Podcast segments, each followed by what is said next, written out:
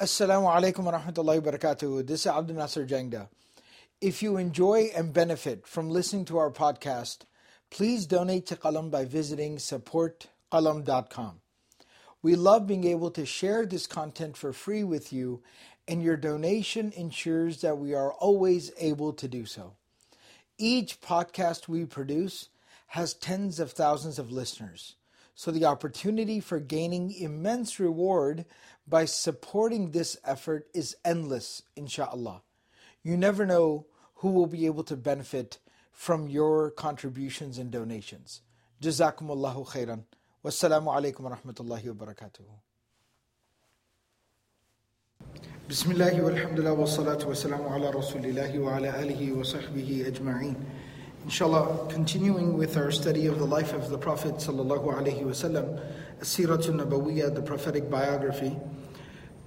In the previous session, we started talking about the illness of the Prophet sallallahu alaihi wasallam, how the Prophet sallallahu alaihi wasallam fell ill during the last week of his life, about a week before his departure from this world. The Prophet ﷺ became very ill, and we talked about throughout that week uh, what was the condition of the Prophet ﷺ, what were his interactions with the people around him, with his family, what were some of the conversations that occurred, excuse me, what were the, some of the conversations that occurred during that time, and just, you know, what overall was going on. And we talked about some of the more significant parts. Of course, everything is significant, but we talked about a couple of things that we particularly highlighted. And one of the key things being that during that week that the Prophet ﷺ was not well and he physically became ill, the Prophet ﷺ was unable, eventually, a couple of days into the illness, to be able to physically go and lead the prayer. And during that time, the Prophet ﷺ specifically identified Abu Bakr as-Siddiq, radiallahu ta'ala anhu, the very beloved and trusted companion of the Prophet, peace be upon him. He appointed him to lead the prayer in his absence due to illness. And we talked about that quite a bit. What we're going to talk about today is I, there were a couple of things that I wanted to mention that are also from that general period, those days leading up to the last couple of days of the life of the Prophet ﷺ. And after mentioning those couple of things, then we'll talk about the Sunday. Uh, and of course, Monday is the day the Prophet ﷺ passed away. We'll see how far we're able to get. But Sunday, there is there are two particular moments on the day of Sunday, the day before he passes away, that um, need to be highlighted. But prior to getting to that, prior to discussing that, there were a couple of things, uh, a couple of more very important, significant things that I wanted to mention here. The first one is that there's a very interesting conversation that Ka'b bin Malik radiallahu ta'ala anhu. Ka'b bin Malik is a young Medinan, a young Ansari companion of the Prophet, peace be upon him, who uh, was also a poet. Uh, he was a young man of the community of Medina and a very beloved companion of the Prophet. ﷺ. Of course, his name is very familiar to us from a couple of different places. He was one of the people on uh, at the occasion of Al Aqaba. That basically at the season of Hajj, before the Hijrah, when uh, the year before the Prophet ﷺ made the Hijrah, made the migration, there was uh, a group, uh, a large group that had come from Medina as representatives, and they had essentially come to make the proposal that they wanted to request the Prophet ﷺ and the Muslims to migrate to their home, their city. It was called Yathrib at that time, Medina thereafter, and basically reside there, and they wanted to support the mission from there. And Ka'b bin Malik was amongst that group, and not only was he amongst that group, but he is noted as being one of the in, one of the key people who stepped up to give the oath of allegiance to the Prophet ﷺ at the area of Mina, where a masjid is established that is present actually remarkably till today, known as Masjid al-Bay'a or Masjid al-Aqaba. So his name occurs there. A second place where his name, of course, is notable. Uh, many other places, he did participate in many things. But another incident from the life of the Prophet ﷺ where his name is familiar from is in the Battle of Tabuk.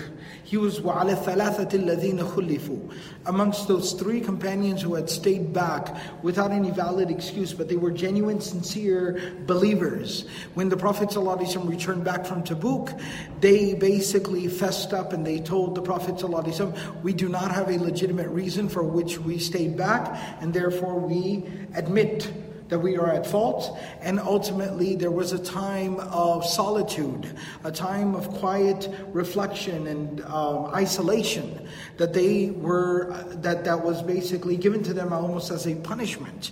Uh, and as a retribution to be able to reflect on what exactly had transpired. So he was one of those three people. That's where we know his name from. Nevertheless, moving on to the actual incident now, during that week, in the middle of the week, while the Prophet ﷺ was very physically ill, Ka'b bin Malik radiallahu ta'ala anhu, he says that Abdullah bin Mas'ud, uh, excuse me, Abdullah bin Abbas radiallahu ta'ala anhuma, who is a family member of the Prophet ﷺ, and being a family member of the Prophet ﷺ, he particularly had a lot of access to the Prophet ﷺ even during that time when he was bed when he was in bed when he was sick and he could not get out of bed.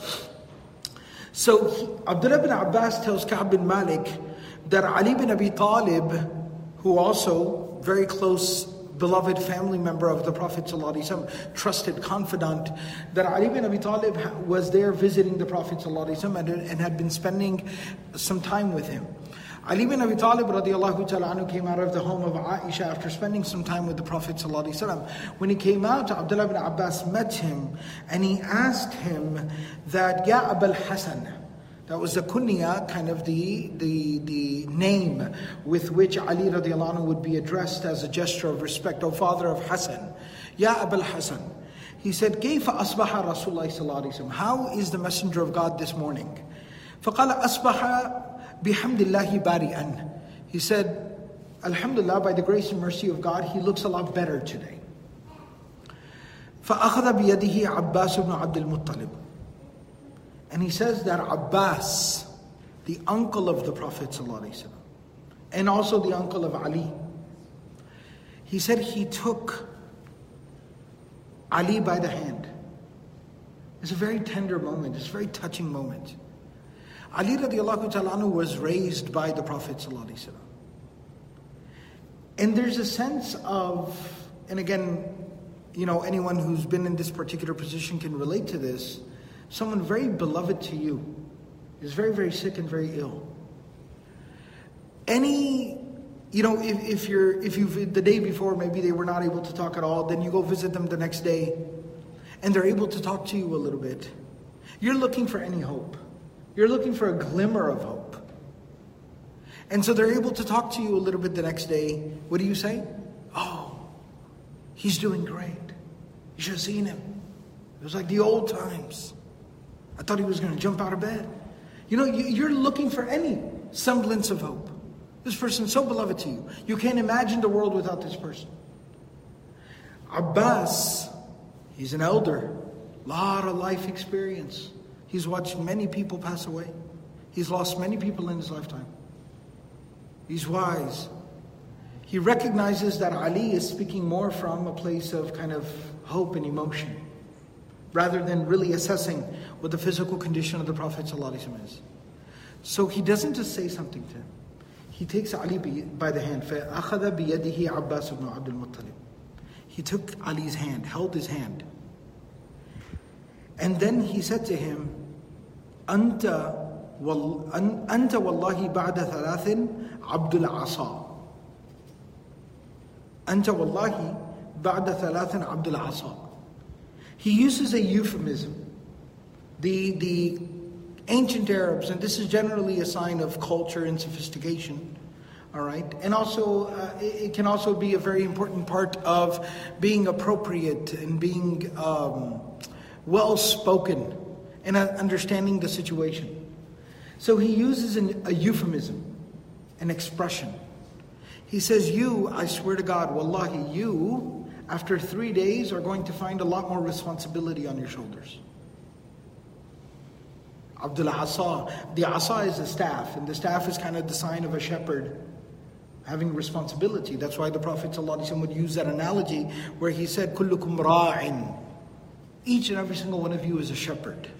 وَكُلُّكُمْ مَسُولٌ عَنْ رَعِيَّتِهِ And all of you will be asked about, will be responsible, accountable for your responsibilities. And then he goes on to elaborate that a father is responsible over his children, and so on and so forth.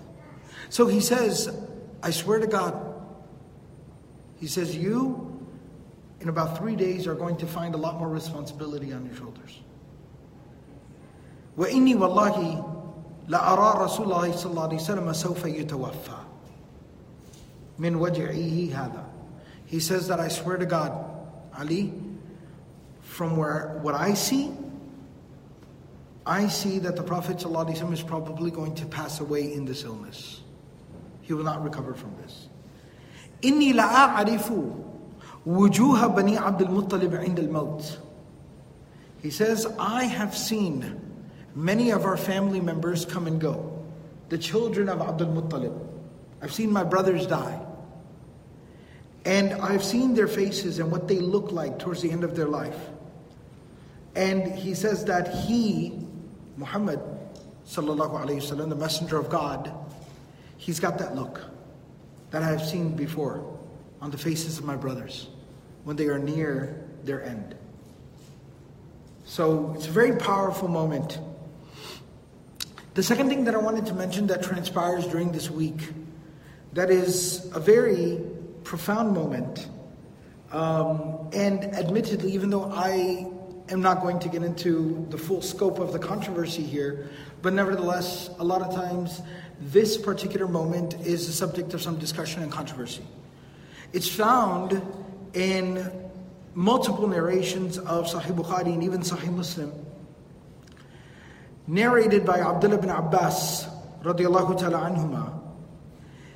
He says that Yom Khamis, Wama Yom al Khamis. He says that Thursday. The Prophet ﷺ had become sick on a Monday or Sunday night. And so, about more than halfway through that week, once the Prophet ﷺ was physically no longer capable of going out there and leading the prayer, Abdullah bin Abbas, reflecting back, says that Thursday, that was a Thursday. I'll never forget meaning that was the toughest week of our lives. Watching the Prophet ﷺ so ill. اشتد رسول الله صلى الله عليه وسلم اشتد برسول الله صلى الله عليه وسلم وجعه The sickness and the pain of the Prophet ﷺ had become much more severe. فقال ائتوني أكتب لكم كتابا He said, bring to me some parchment, something to write on, so I may dictate something to you. لن تضلوا بعده أبدا so that you will never lose your way. You, as an ummah, will never lose your way. فَتَنَازَعُوا People started kind of arguing and debating. Kind of a conversation started, turned into a bit of a discussion, turned into a little bit of a debate. وَلَا يَنْبَغِي عِنْدَ نَبِيٍّ تَنَازُعُ Abdullah ibn Abbas says, and it is not appropriate to argue in the presence of the Messenger sallallahu alaihi wasallam. So finally, when after debating with each other and everybody kind of cross talking with each other while the Prophet is there, they فَذَهَبُوا يَرُدُّونَ عَنْهُ They basically kind of turned their attention back to the Prophet ﷺ. And the Prophet ﷺ said, Da'uni. Leave me. Let me rest. Leave me. Go. فَالَّذِي أَنَا فِيهِ خَيْرٌ مِمَّا تَدْعُونِي إِلَيْهِ He said, the condition that I'm in, what I'm headed to, is better than what you are trying to pull me into. These discussions and debates is not something I have time for or tolerance of.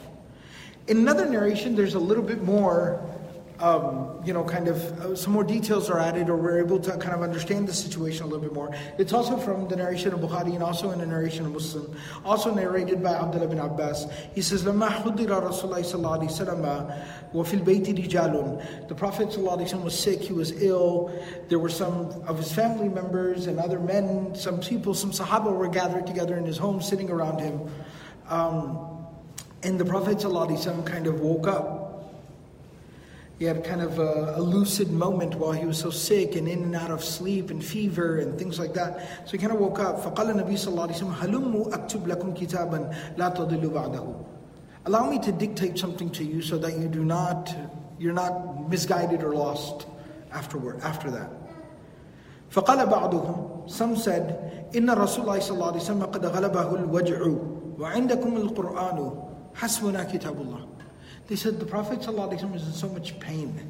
He's fading in and out of consciousness. He can barely muster the strength to speak. We have the Quran. He delivered to us the Quran. The Quran is sufficient. فاختلف أهل البيت واختصموا.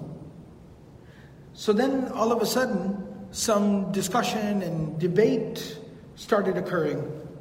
فمنهم من يقول قربوا يكتب لكم كتابا لا تضل بعده Some started to say, no, no, no, go get something and ask him, press him to tell us, and we will write it down. ومنهم من يقول غير ذلك Some others were saying, leave him. Why are you causing all this commotion and upsetting him, disturbing him?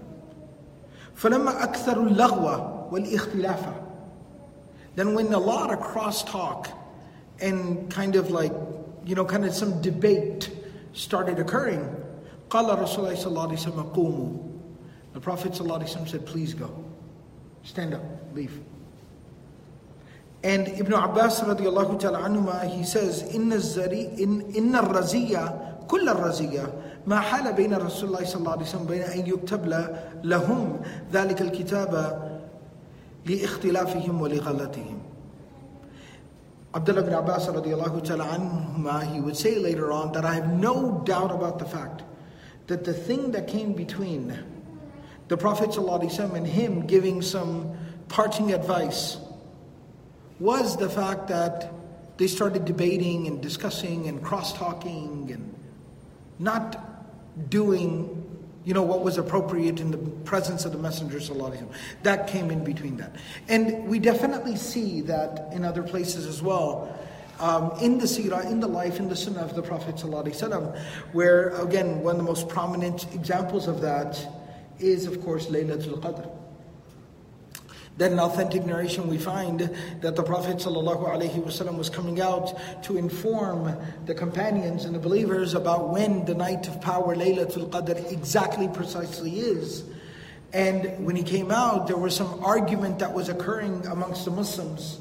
And the Prophet ﷺ, when he came to them, he said, I came out here to tell you about when exactly the night of power and Laylatul Qadr is.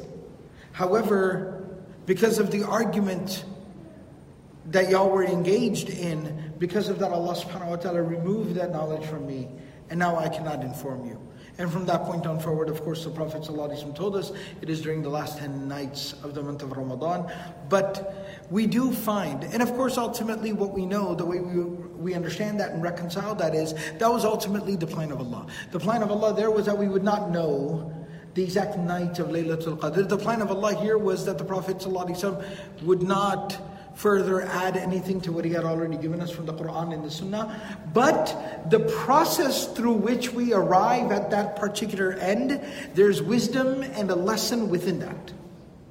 It was more so that whole scenario occurs to teach us a lesson. It did not change the end result. It is to teach us a lesson. And the lesson that we learn is we have to be very mindful that a lot of times our own, you know, kind of enthusiasm Sometimes it comes from a good place. Our enthusiasm, our energy, our curiosity, right? Our opinions, so on and so forth, get the best of us. And sometimes cause us to engage in the behavior that is not exactly ideal. And so it's a little bit of a warning about that, that while all these things, curiosity, having, a, having thoughts and opinions and ideas, and, and being enthusiastic. All these are good things. But they are all good in moderation. And there's a time and a place for everything. And you have to be very careful and mindful of that. Wallahu ta'ala alam. So what this brings us to now is a conversation about the day of Sunday. Now, the reason why I particularly fixate on the day of Sunday is, as we talked about, the Prophet ﷺ fell ill on that Monday. for the first couple of days, Monday, Tuesday, the Prophet ﷺ still had enough energy. He was definitely sick. It was hard for him. But he had, he had enough energy where he was able to sit up.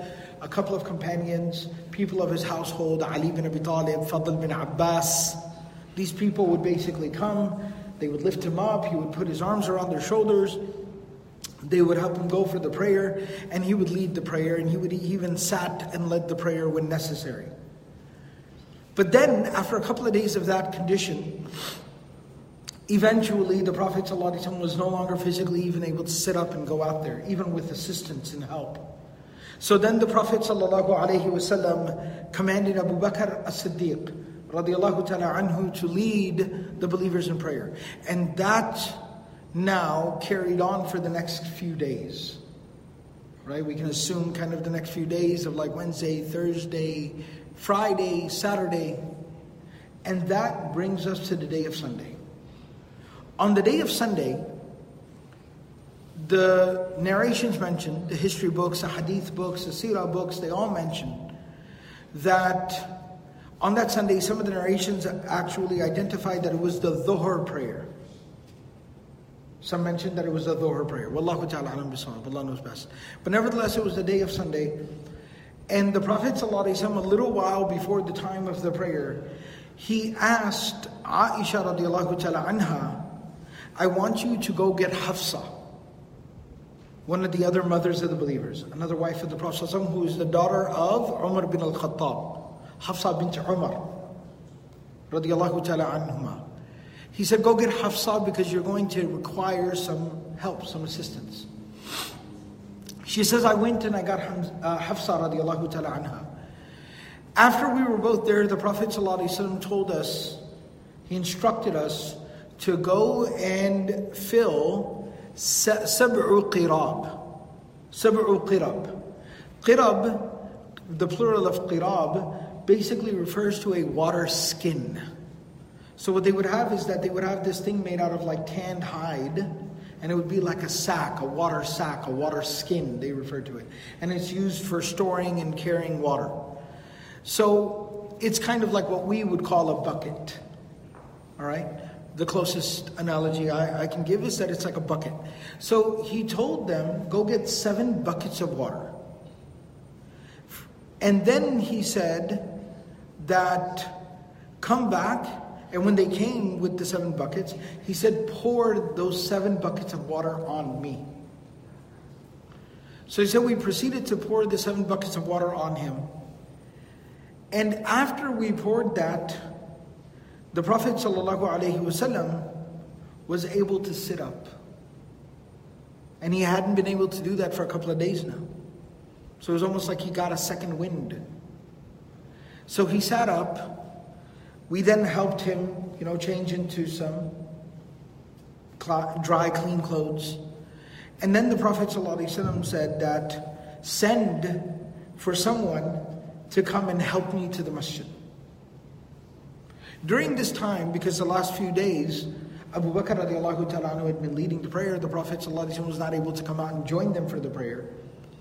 The prayer had started during this time. They went and they got a couple of the companions of the Prophet. ﷺ.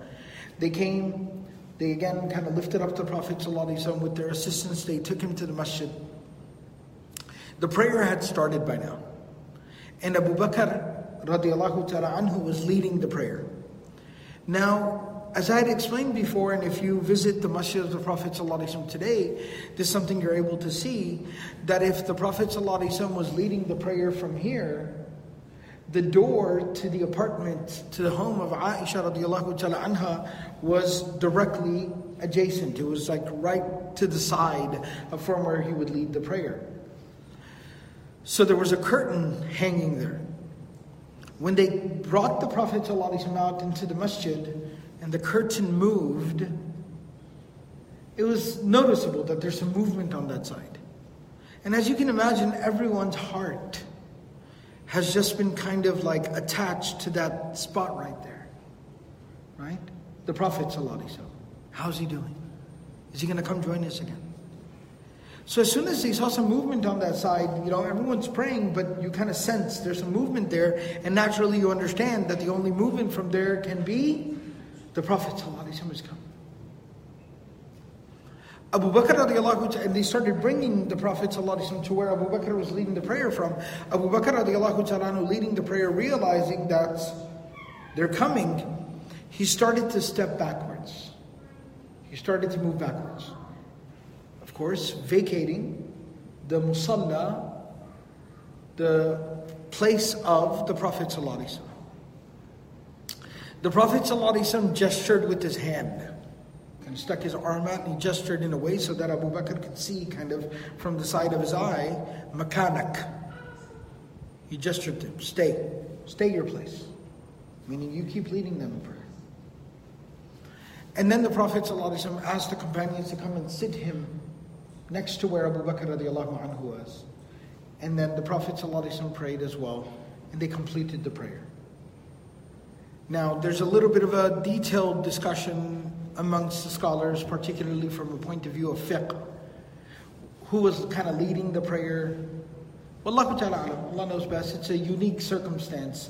But what many scholars have interpreted, and that would be very humbly my understanding of it, uh, and that is the Prophet telling Abu Bakr to stay in his place, seems to allude to the idea that he told Abu Bakr, You're still leading them in prayer. And the Prophet came and prayed next to him, joining into that prayer.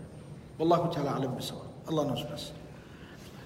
Ultimately, the prayer was done. After the prayer was done, the Prophet asked for their help to seat him on the mimbar, the pulpit, from where he would give the khutbah. He asked them to seat him there.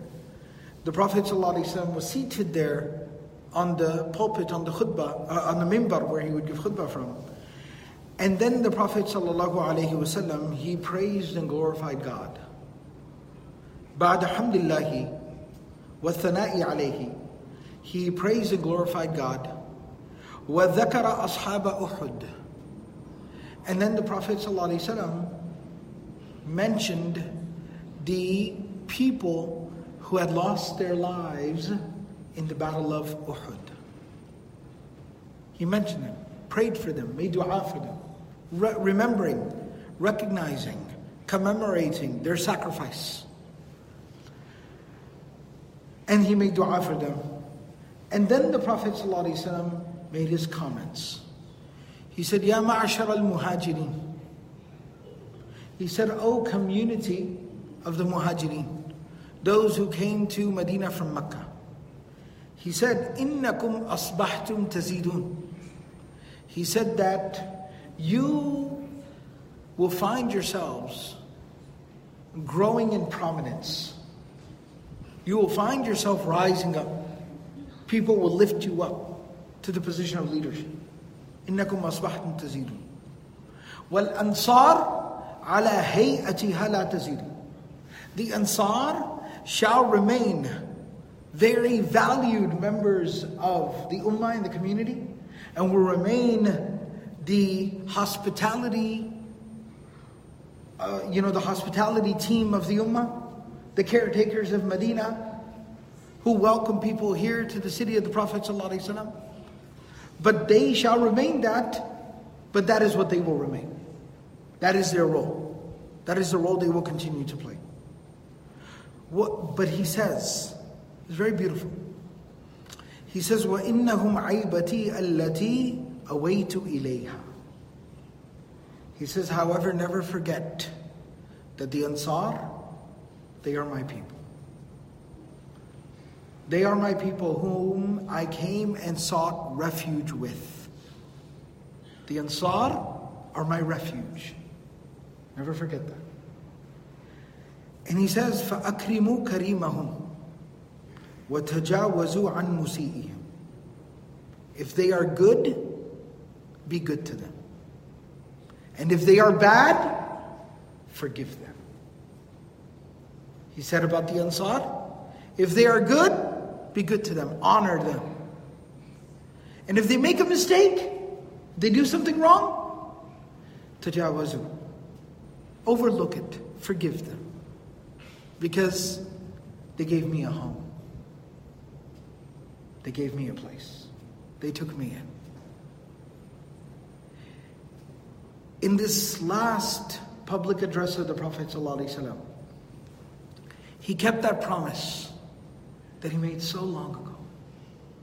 And he said, I will come with you and I will stay with you. When Mecca was conquered, Mecca entered into the fold of Islam, Fatih Mecca, the opening of Mecca. At that time, the Ansar worried. What about us now? The Prophet ﷺ told them at that time, people today will take home things and you will take home the messenger of God. He was born a Meccan, but he died a Medina and rests and resides in Medina till today. And so, even in this last moment, he remembered his Ansar and he talked about them. then the Prophet ﷺ said, أيها الناس إن عبدا من عباد الله قد خيره الله بين الدنيا وبين ما عند الله He said, There is a slave from the slaves of God, the servant of God, the slave of Allah. God gave him, Allah gave him the choice between the world and going back to Allah. He said this. And Abu Bakr radiallahu, Abu Bakr radiallahu ta'ala anhu, he started to cry. He started to cry, like immediately just broke down. And he cried, so he said, بل نحن نفديك بأنفسنا وأبنائنا وأموالنا. We would sacrifice ourselves for you. We would sacrifice our children for you. We would sacrifice, we would, we leave all of our wealth for you. And he started crying. And crying like sobbing, weeping, like a child cries. So severely that the Prophet ﷺ actually told him, Ala rislika ya Abu Bakr. Pull yourself together, Abu Bakr. No, don't do this Pull yourself together. Crying so severely. And then the Prophet ﷺ, he said something. He said, انظروا إلى هذه الأبواب الشارعة في المسجد فشدوها. He said, You see all these doors of people's homes that open up into the masjid? He said, Close all of them. It is not appropriate for the sanctity of the mosque. Close these doors. The masjid is not your backyard, it's not a courtyard. Close these doors. إلا ما كان من بيت أبي بكر except for the door that opens from Abu Bakr's home. فإني لا أعلم أحد عندي أفضل في الصحبة منه. He said, there was no one who provided me greater companionship than Abu Bakr did. No one provided me greater companionship than Abu Bakr. The Prophet ﷺ, he said, "Inna aman nasi alayya fi suhbatihi wa malihi Abu Bakr."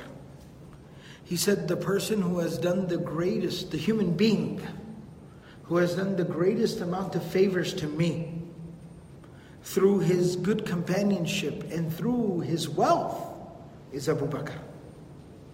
ولو كنت متخذا خليلا غير ربي لاتخذت أبا بكر Had I, were I to take a best friend, Khalil is like a best, best friend.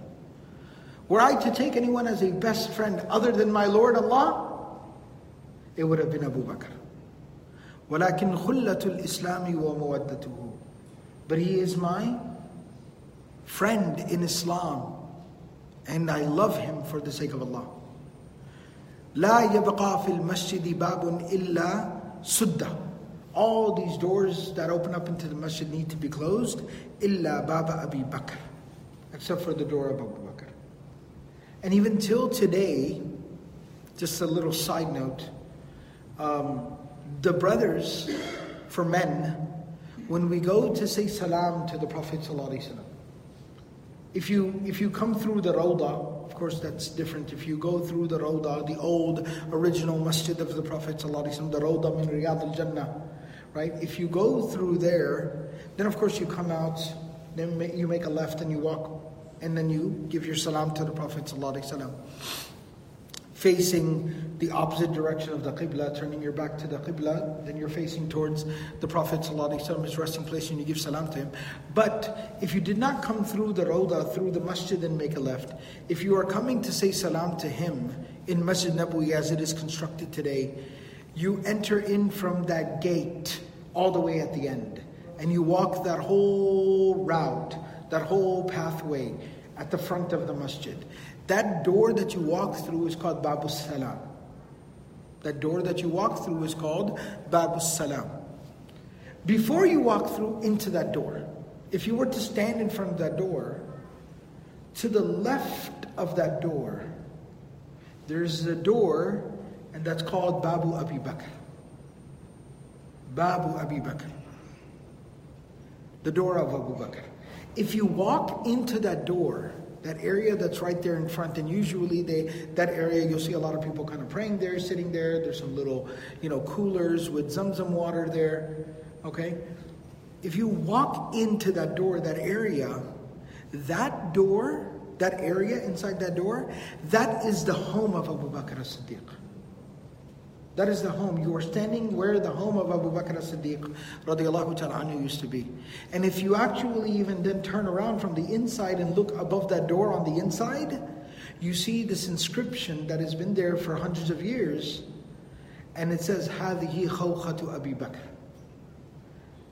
That this is basically the home, the apartment of Abu Bakr as-Siddiq radiallahu ta'ala anhu. So that's what the Prophet ﷺ was referring to. And this was that uh, particular moment. And that word khawkha basically comes from another hadith of the Prophet ﷺ where he used that word, where he said, Suddu anni kulla khawkhatin fil masjidi ghayra khawkhati Abi Bakr. Close all these apartments that open up into the masjid except for the apartment, the door of uh, Abu Bakr as-Siddiq And then the khawkha kind of refers to almost like a back door. Like, you know, sometimes a back door is a little bit more smaller and kind of indiscreet. Uh, it's a little bit more discreet, excuse me.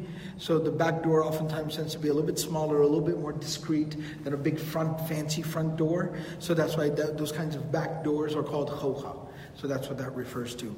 So this was that moment that the Prophet ﷺ came out to the Ummah. He had this particular address, this conversation, and then the Prophet ﷺ, after having this conversation, the Prophet ﷺ retreated. He went back to his home, the apartment of our mother Aisha, radiallahu ta'ala anha. And from that point on forward, and again, I want to explain this very quickly, just because a lot of times, sometimes people have trouble grasping this. In, in retrospect, reading all of this, talking about all of this, of course, we know the Prophet ﷺ passes away. But even kind of reading what's going on during this week and his condition, it kind of occurs to you how was it not obvious that the Prophet ﷺ was passing away? But you don't know that until you know that, until it occurs, number one. You don't know someone's going to die until they die. Number one. Number two is, I talked about this previously as well. When you really love someone, you, it's hard to accept the idea that they're leaving me. It's very difficult. Easier said than done. But after that conversation the Prophet ﷺ had from the mimbar, it became very clear to everyone that the Prophet ﷺ is truly departing. There's a narration in the Sahihain in both Bukhari and Muslim that later that evening, later that evening, the family of the Prophet ﷺ gathered around him. The family gathered around him. It was kind of, you know, everyone else was told to kind of give them some space. Let the family of the Prophet ﷺ spend some time with him. Aisha radiallahu ta'ala anha narrates that the whole family was gathered there. The wives of the Prophet ﷺ, the mothers of the believers, were sitting immediately around him. Everyone was in tears. It was very quiet, a very somber mood. And the Prophet ﷺ was advising them that do not wail and mourn, like don't don't be very outlandish and mourning me and wailing and things like that. He was reminding them that's not appropriate. But he was lying there and he was very, his condition was very bad. While he was lying there, she says that Fatima radiallahu ta'ala anha, she came to the door. She arrived at the home at the house of Aisha radiallahu. this might be known to many people, but just for everyone's benefit.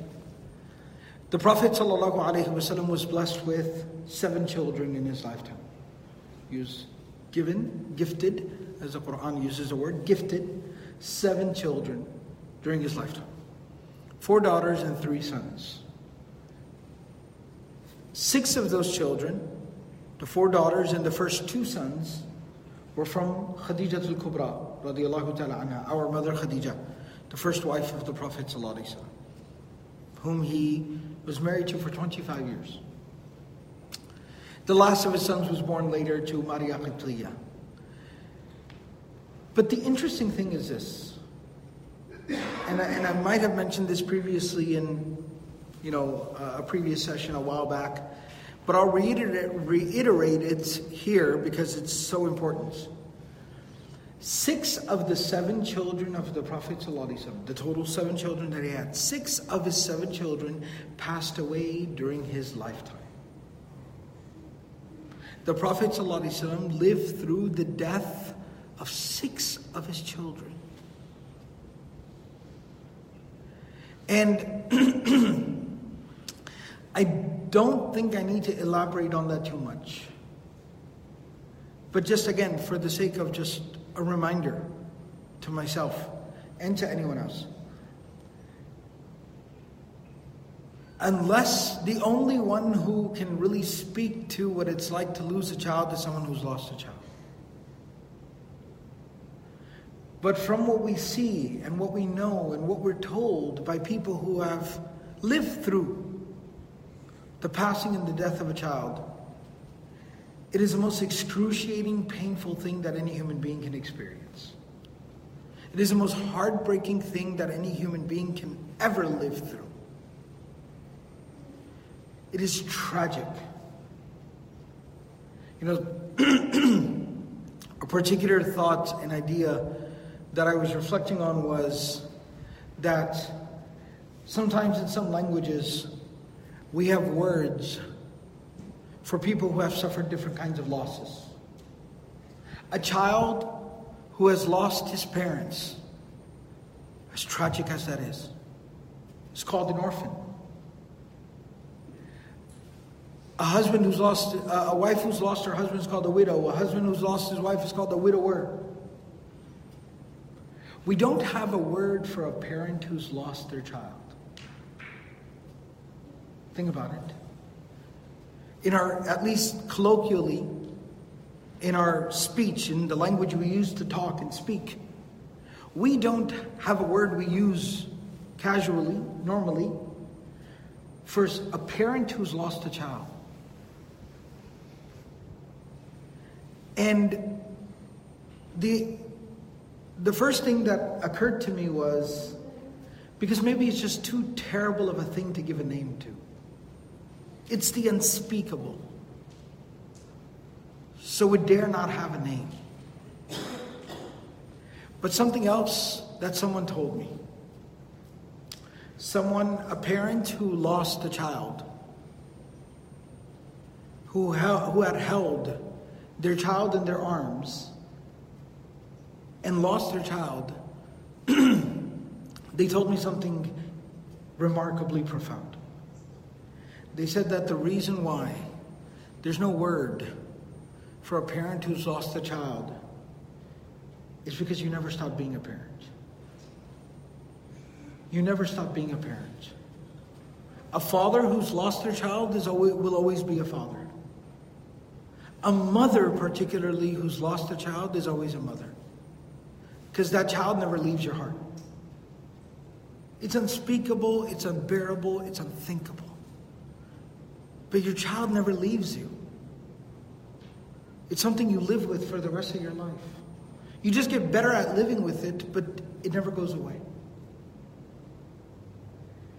And the Prophet ﷺ lived through that six times in one lifetime. Just thinking about it breaks your heart. Just thinking about it breaks your heart. One of the takeaways that I have personally for myself, and I'll share it with you here. One of the takeaways that I have from this is that, you know, sometimes when you're going through something and someone gives you advice, I get injured and someone says to me, It's okay, it's okay, it'll be okay. It'll be okay. It's fine. It's not that bad. What do I say to that person? Oh, yeah, it's not that bad for you. Easy for you to say. Have you ever broken your arm? And if the person says no, then I'm like, then what do you know? What do you mean telling me it'll be fine, it'll be fine? How do you know? You never broke your arm before. If I have surgery, and after afterwards I'm sitting there lying and writhing in pain, somebody comes in and be like, it'll be fine, it'll be okay. Did you did, have you had heart surgery? No. What are you talking about then? Where do you get off telling me it'll be fine? It's okay, it's not that bad. What do you mean it's not that bad? You don't know. And a lot of times, and this is not the appropriate response, but I'm, we're all human beings, so I'm speaking from a human point of view. If I'm dealing with some tragedy, some difficulty, some adversity, and someone says to me, be patient. Allah is with you. Don't worry. Allah will reward you. Allah is with you. Be patient. Inna Allah ma'a sabirin. Ista'inu bi sabri wa salah. Inna Allah ma'a sabirin. Sometimes it's not the appropriate response, but I'm speaking as a human being, as a faulty human being. Sometimes some people we might think, or some people might even say, easy for you to say. Where do you get off? Patient. Be patient. Have you been through what I'm going through? And there's something so remarkable that the Prophet ﷺ, when he tells us be patient, when He tells us Allah is with you, when He tells us don't lose hope, when He says everything will be okay, Allah will take care of you, Allah is with you, Allah will reward you. When the Prophet ﷺ says, I never doubt that man. Never doubt that man. Never doubt. Never take his words lightly. This man suffered. Uh, something that is worse than death six times in one lifetime. If you ask any parent who lost their child, they would have told you dying before that would have been easier. I would have preferred that. Than having to see the empty bed of my child the next day. He dealt with that six times. When he says be patient, when he says it's okay, when he says hang in there, you listen. I tell myself, I remind myself, you listen very carefully. He knows what he's talking about. He knows pain. So, anyways, six of his children died during his lifetime. The only child of his who survived him was his youngest daughter, Fatima az-Zahra radiallahu ta'ala anha, the apple of his eye. Fatima tu bud'atun minni. He said Fatima is part, a part of me. Man adani. Whoever causes her pain causes me pain. She's a part of me. She's my Fatima. It's so much love for her. So Aisha radiallahu ta'ala says the family of the Prophet was gathered around him, the wives of the Prophet were there, and Fatima came out the door. And it's almost like on cue, like he could sense her presence. He was lying there with his eyes closed in pain. But when Fatima came out the door, it's like he could sense her presence.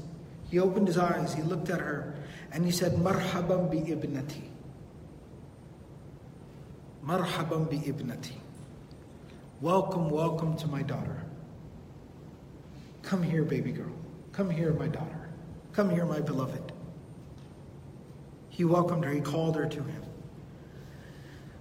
Aisha radiallahu ta'ala anha says something so remarkable. It's so beautiful, it's so touching. She says, ما تخطئ مشيتها مشية أبيها When Fatima walked, you could tell that she was the daughter of the Prophet She walked like her dad. She, t- in other narrations mentioned, she even had a lot of the facial features of the Prophet.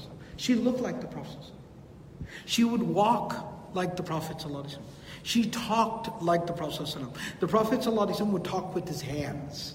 The Hadith of Shamal mentions he would talk with his hands. He would use his hands and he would talk with his hands. Fatima radiallahu ta'ala used to speak the same way. So she just comments very beautifully, Aisha does, radiallahu ta'ala anha, that Fatima, Sayyida Fatima radiallahu ta'ala anha, when you saw her walk, you knew that she was the daughter of the Prophet. فَأَقْعَدَهَا عَنْ يَمِينِهِ He asked her to come sit right next to him.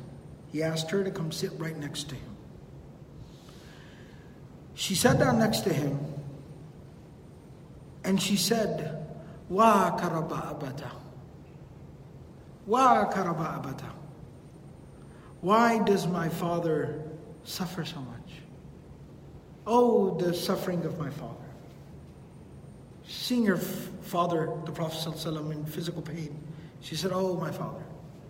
He said, لا كرب على أبيك بعد اليوم. There will be no suffering for your father after today. Then the Prophet ﷺ سارها بشيء فبكت. He called her close he whispered something in her ear. Right. Put his, she put her ear down to his mouth. He whispered something in her ear, and she started to cry profusely. Then he called her close, and she put, his, she put her ear down to his mouth again. And he once again whispered something in her ear, فَضَحِكَتْ And she smiled through her tears. Then she sat for some time. She bid farewell to her father, her beloved father, the messenger of God, sallallahu alaihi wasallam. And she left. And that was the last time they met in this world. Aisha radiallahu ta'ala anha says, فَلَمَّا تُوفِيَ After the Prophet ﷺ had passed and some time had gone by, the events of you know, in the aftermath of the passing of the Prophet on my past. She said that I went to Fatima radiallahu ta'ala anha and I asked her, Can you please tell me what the Prophet said to you? Because it was fascinating. Just watching it. What did he say to you? So she says, in the, the first time he whispered in my ear that made me cry so profusely. He said, إن جبريل كان يعارضني بالقرآن في كل سنة مرة وإنه عارضني في هذا العام مرتين ولا أرى ذلك إلا لاقتراب أجلي فاتق الله واصبري فنعم السلف أنا لك The Prophet ﷺ said to her, he said, Jibreel used to come every Ramadan and go through whatever had been revealed to me once, all the way through. This past Ramadan, he made me go through all of it twice. And I recognize that this is because my the end of my time is near. So he said, Daughter, please be mindful of Allah. Hold on to your relationship with Allah and be patient for what is to come. Because no one has lost anyone better than whom you are about to lose. Meaning you are the you're the best. So she basically says, as I had mentioned previously as well, what she's mentioning here is that, again, Fatima radiallahu ta'ala anha, having such love for the Prophet ﷺ, it was beyond difficult for her to accept that she was going to lose her father. She lost her mother, she lost her sisters, she's lost so many people. It's so hard for her to accept that she's going to lose her father. But the Prophet ﷺ said, It is about to happen. It is going to occur. So she said, That made me cry. And then when he called me close, فَبَكَيْتُ When he called me close again and he whispered in my ear again while I was crying, what he said this time, أَمَا تَرْضَيْنَ أَن تَكُونِي سَيِّدَةَ نِسَاءِ الْمُؤْمِنِينَ In one narration, he said to her, that are you not pleased with the fact that you will be made the leader of all the women in paradise? All the believing women.